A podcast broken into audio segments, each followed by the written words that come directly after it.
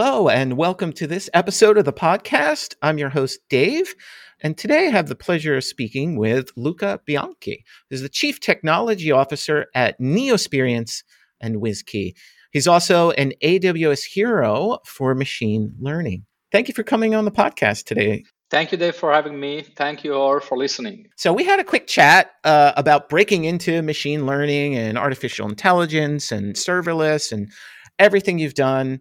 Uh, and I think it'll make a really great episode to kind of explain what what does machine learning even look like on AWS? So why don't we start a little bit uh, with your background? How did you get into this space? Yeah, uh, I get into that space uh, uh during my PhD, which was almost 20 years ago.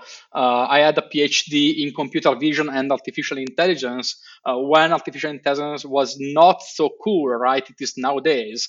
And I studied at the University of Pavia. Then I joined the PhD, and during my PhD, I started working on computer vision. Then I moved to work as a software architect and uh, a developer. And after a few years, when machine learning became cool again, uh, I started joining these two passions together and uh, acting as a DevOps or developer and or machine learning. And the things are getting blurred every day. And so I'm shifting from DevOps to machine learning. Yeah. What was your PhD? You said it was focused on computer vision, but what was your your thesis? Yeah, uh, I worked on uh, uh, video surveillance and uh, uh, ob- 3D object reconstruction for, say, TV shows. Uh, so the our idea, and it is quite naive today, but our idea at the time was to be able to reconstruct 3D human shapes from a stereo camera and be able to uh, remove the background and to overimpose objects uh, uh within a 3D world, a 3D reconstructed world. It is something that which is now is quite uh, is quite naive because you can uh, achieve the same results today basically using a standard camera. You don't need a stereo camera anymore, but it was yeah. 2006 and it was pretty cool. And we worked uh, almost three years on that project. Nice. I, have seen mobile apps, uh, like I've seen YouTube videos. People will do this. Like they'll go to Stonehenge or uh, the pyramids or something like that. And you can walk around. I forget the name of it. I'm not doing it justice, but it's an app on your phone where it creates a 3D model of what you're actually seeing. And then, like when you get home, you're you can actually go and look at that entire model and spin around, but it's like what you recorded on your trip. And you were already thinking about that uh, uh, 20 years ago. So, yeah, exactly. What? and 20 years ago, the main problem was to be able to manage occlusions. Uh, because if you have to move behind some kind of 3D objects, you need uh, to, to handle correctly uh, which object is in front of the other and it right. was very difficult. And it, this was the reason why we used stereo camera. Right now, we can do that more efficiently using neural network and depth estimation uh, using just your mobile phone camera. Yeah, and I'm super curious. Like, as someone you know, tangentially in machine learning was my exposure with Alexa and everything. What was the transition? Because you said there was kind of like an area where it got a little stagnant in machine learning before now, right? You said, uh, forget how you said it, but it was like this it wasn't as cool as it is today, like where it got hip again. What changed? Was it mobile? Was it just the ability to actually just in compute power or very large data sets? Did what really shifted that enabled us to kind of push forward in this space? Basically we were lucky enough uh, to live in times where we had uh, the nexus we have the conjunction of three elements that became available. Uh, first one it was a huge amount of data being able to be used to train models Uh, we uh, often underestimate that, but thanks to the internet, uh, actually, we can uh, easily uh, get in touch, recover a lot of data, huge amount of data from the net, from digital repositories, or many of them are stored in the cloud and they cost just pennies. this, this is the reason why a lot of data can be stacked over and over again. So, the first, the, the number one, the first pillar is being able to have a huge amount of data to train your model, but it is not enough. The second one, the second things is to be able to have uh, computing power starting from 2002 2003 and we jump back to the timings of my uh, phd uh, where we started using nvidia cuda. Cuda technologies was uh, was just published uh, between 2006 and 2008 and uh, it was jumping on a very cool idea uh, which was basically an hack on standard gpus and the idea was to be able to use gpus for general purpose computation and from that, yeah. uh, we were able to use GPUs to achieve massive and astonishing amount of power to be able to train our models. And the third pillar, which is something more machine learning specific, is that uh, we were able to address a very uh, very big problem in the machine learning domain, which is the problem related to backpropagation. I'm, I'm not here to uh, go uh, too deep into the technicalities of that, but just to give you a glimpse. Uh, when you train a, a neural network, uh, then after you have throw your data into the network, you ha- you need to estimate the error because estimating the error is this is the thing that makes you able uh, to adjust the weight of the network and to make to improve the quality of the result, the accuracy of the result. But the problem was that uh, back propagating, so bringing the terror and pushing the terror back to the network, uh, resulted in some uh, bad mathematical issues. Uh, and then we had, uh, the, we actually have the um, machine learning, the mathematical methods to solve or to mitigate the impact of this stuff. This made uh, neural networks able to be used in real uh, life uh, problem, and that joined with uh, huge data and computing power is the reason why there is so much interest and uh, so uh, the, the, so-called Cambrian explosion in the number of uh, machine learning projects that are being used, and uh, a lot of stuff is using uh, deep learning and machine learning, even if you don't know that. I drove my Tesla today to came to this office, and uh, I was thinking about the fact that uh, that simple car, not so simple, but that car uh, has a huge number of uh, the AI models that are used to keep the car on track, to adjust the temperature within uh, the cockpit, and to be able to recognize dangers on the roads, and so on and so on. I love it. I love. I like how you use those three pillars to. Uh, it just makes perfect sense to me from an AWS perspective. I'm, I'm thinking in terms of compute and storage, and you talked about big data and you know data science and everything behind that. So when we think about machine learning on AWS, like, do I need to be a, a data science to use this? What are do we have managed services on AWS? How do you how do you uh, uh approach this? uh, you know, how does DevOps fit into this? How would you explain? Yeah, of course, of course. Yeah, no, you don't have to have um, to be a machine learning data scientist in order to start using AI. Uh, this is one of the uh, most misunderstood topics because uh, it is refraining a lot of people, a lot of great developers to join, to jump on machine learning. Uh, and it is okay, I have to throw away all the things that I've learned in the, ne- in the last decade and then start again with Python, Jupyter Notebook, and things like that. That's completely not true. Uh, luckily, uh, we now we have managed services, so we can start putting, we can start using machine learning stuff, machine learning topics into our projects without know even knowing uh, that we have a neural network uh, working in the background. Uh, and that's super great because it allows a lot of people that uh, uh, don't have the time on that didn't uh, switch to the career to become a data scientist to be able to apply machine learning. So my definition my best definition is applied machine learning and you can apply machine learning without knowing why it works. Just just knowing that you have a service, you have a service such as Amazon Rekognition, which is able to classify images, which is also able to uh, recognize objects uh, within the ima- an image, and you can use that uh, for your video surveillance project without any need to train a model on your own.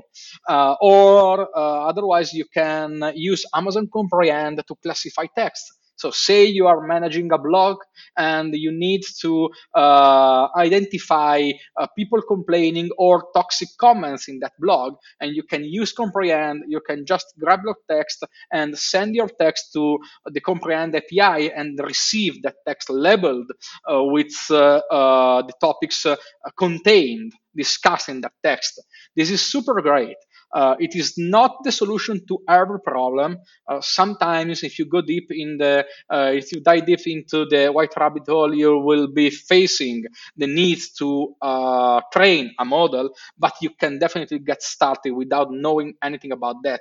And recently, in the last few years, many of these services have been able to be retrained and customized with specific data. It is, it is something really cool because it allows you to adapt the model to your data without the need to be able to train or rewrite the model on your own.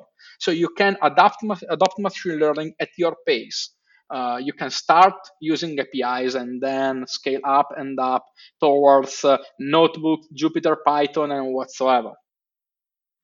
Right. And what about if I'm a data scientist and then I'm coming into this perspective of like, like do i have to become a devops person or can i live in that data scientist world?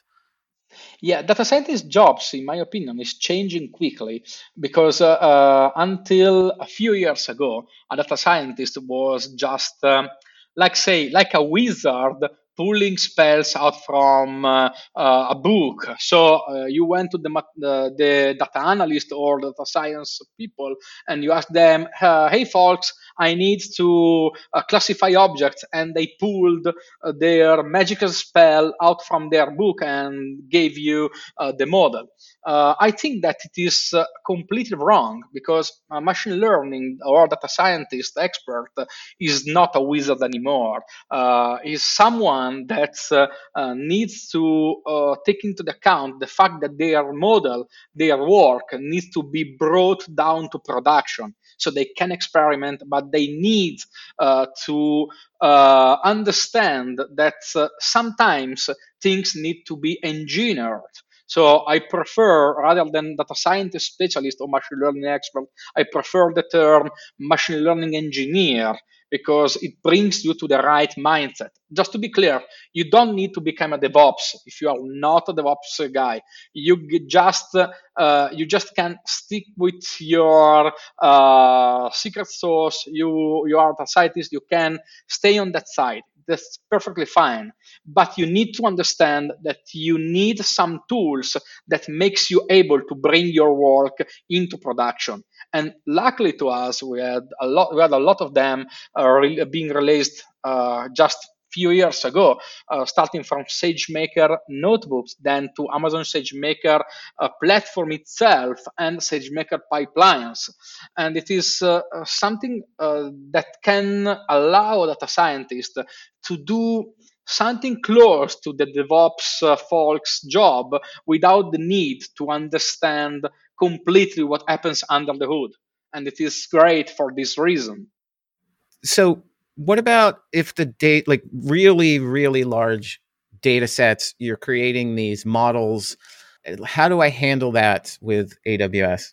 Yeah, that's that's a uh, cool problem because uh, actually uh, all or pretty most all of the machine learning problem uh, tends to be uh, big data problems Just let me give you an example. A couple of months ago, I decided to uh, build a predictive model just just for fun to build a predictive model on environmental data, on air quality data. So I went to uh, Italian, uh, the Italian Open Data Storage. Then I downloaded the data and I started processing the data. But sooner I discovered that uh, the amount of data that is collected daily is really huge.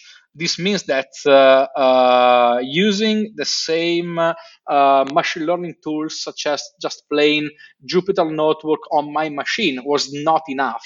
and this is the reason why I switched to AWS Glue and uh, uh, then I used also SageMaker Data Wrangler, which are two great tools that can be adopted to uh, have a quite notebook-like interface uh, for your job and then be able to parallelize the, compute, the computation of your job uh, to many different cores. So with Glue, I have been able to write uh, Jupyter Notebook uh, that uh, Jupyter notebooks that run on massive parallel computing power in order to extract data, to pull data from data sources. Because something that's uh, often it is not, it is underestimated by data science people is that you don't have, no one is going to give you your data on a practical hard disk.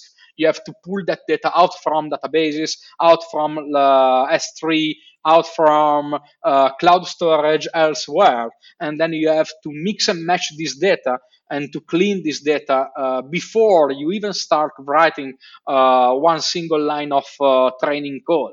Then uh, you can do that with AWS Glue. You can do that with Data Wrangler. Data Wrangler is super powerful because uh, offers the same capabilities of Pandas framework, which is a de facto standard uh, to manage uh, uh, data sets. Uh, it offers the same, the, the, same interface and can run on massive computing power. It can run off uh, hundreds of thousands, uh, even tens of millions of data points in order to clean your dataset and prepare your dataset for uh, the next part. Uh, I, I can give you a ratio which is often used by uh, machine learning folks. Uh, consider that in every machine learning project, in real life machine learning projects, 70% uh, of the time is spent on feature engineering and data cleaning, and 30% of the time is spent on model training. In my experience, that is not true uh, you spend more than 80 to 50 to 90 percent of your time cleaning and preparing your data. And then you need to choose the right model and to train uh, your right model. But it is just 10 to 15 to 20 percent of the time that you spend in real life problems. So having these tools uh, available and being able to uh, implement a nice workflow on them is uh, uh something which is pretty mandatory if you want to uh, implement something in real life. You just made me remember um, years ago before I was doing advocacy, I worked for a large pharmaceutical company and I was writing .NET code at the time, and my eyes were opened. Uh, I went over to Belgium, where a lot of the researchers were looking at DNA sequences for pancreatic cancer, and meeting them, they spent ninety percent of their time in Excel. And they were like writing programs, and, and it's that data set, right? Is these large data sets. Like, how do you do things? And I was trying to help them be able to do more on their laptop versus going through the whole sequence. Like, how do you can can I run SageMaker on my laptop and do local model training? Like, how do you port the environment, uh, you know, across different areas? Like, how do you how does that work? First of all, please stop using Excel to analyze your data. please don't do that.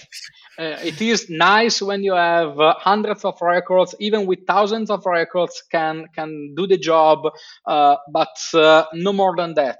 Uh, I remember a fun, a fun story that I want to tell you to give you an example. Uh, during the, f- uh, the first month of the pandemic, uh, some, some folks around Europe started processing the data using Excel in order to keep track of uh, uh, how things were going with the COVID pandemic.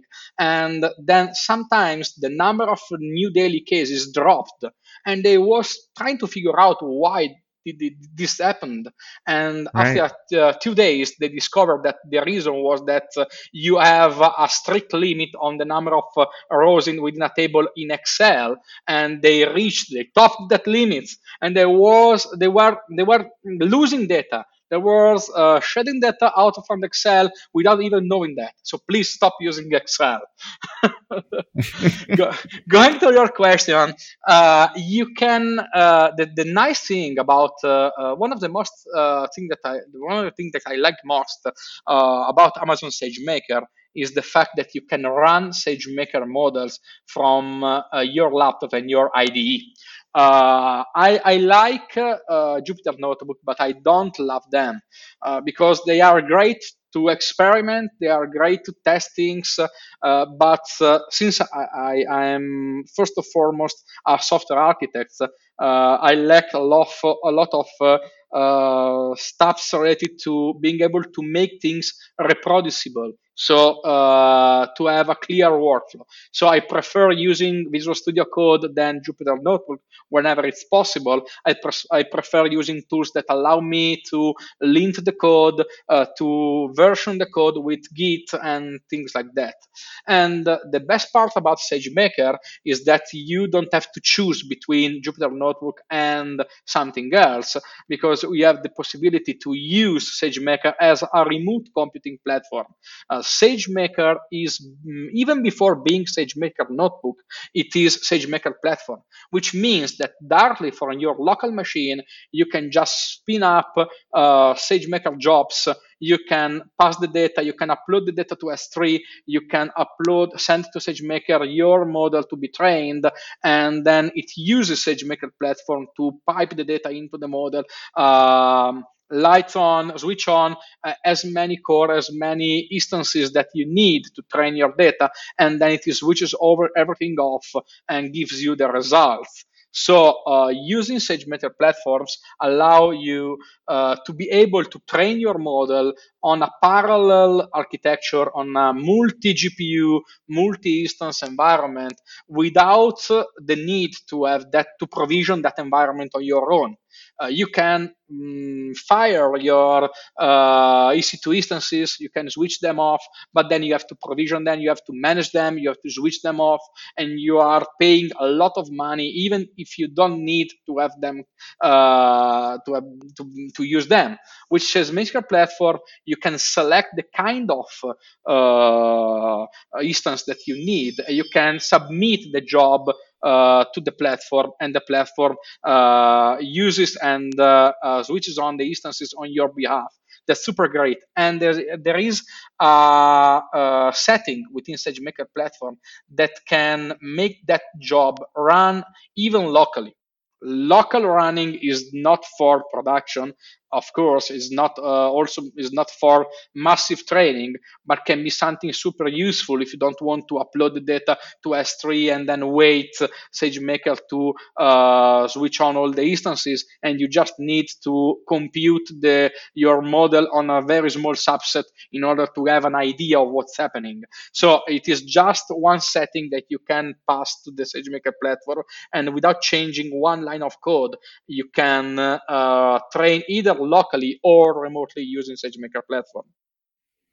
Got it. And what is like what is edge machine learning or, or edge ML that I'm hearing about and uh, you know, how can it be achieved with commodity hardware and how does that fit in? Yeah.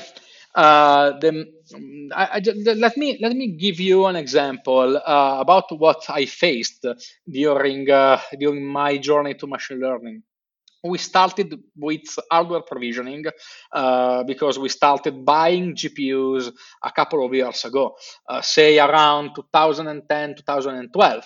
Then uh, we understood that uh, having that GPUs provided by AWS was uh, more money efficient than buying a lot of hardware.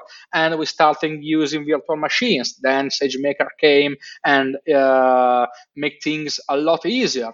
But the problem is that when you are doing inference, sometimes you need to have a GPU at your disposal because uh, when you are doing computer vision, when you are doing natural language processing, you need to uh, make your model run on a GPU, even uh, when you are doing inference, not only for training, also for inference. And the problem is that uh, uh, sometimes you don't have the possibility uh, to send all your data stream to the cloud.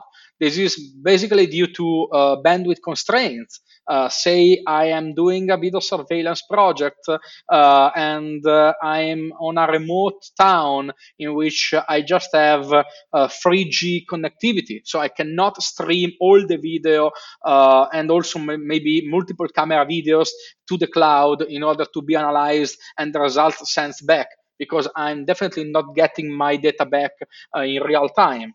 And then edge computing started a couple of years ago, say around 2018, 2019, to be to be a suitable alternative in which you can train your model in the cloud and then you can deploy your model at the edge. So you can deploy your model on a small hardware or on a small server uh, using having a GPU, and uh, uh, that's a great mix. That that's a great fit for your need.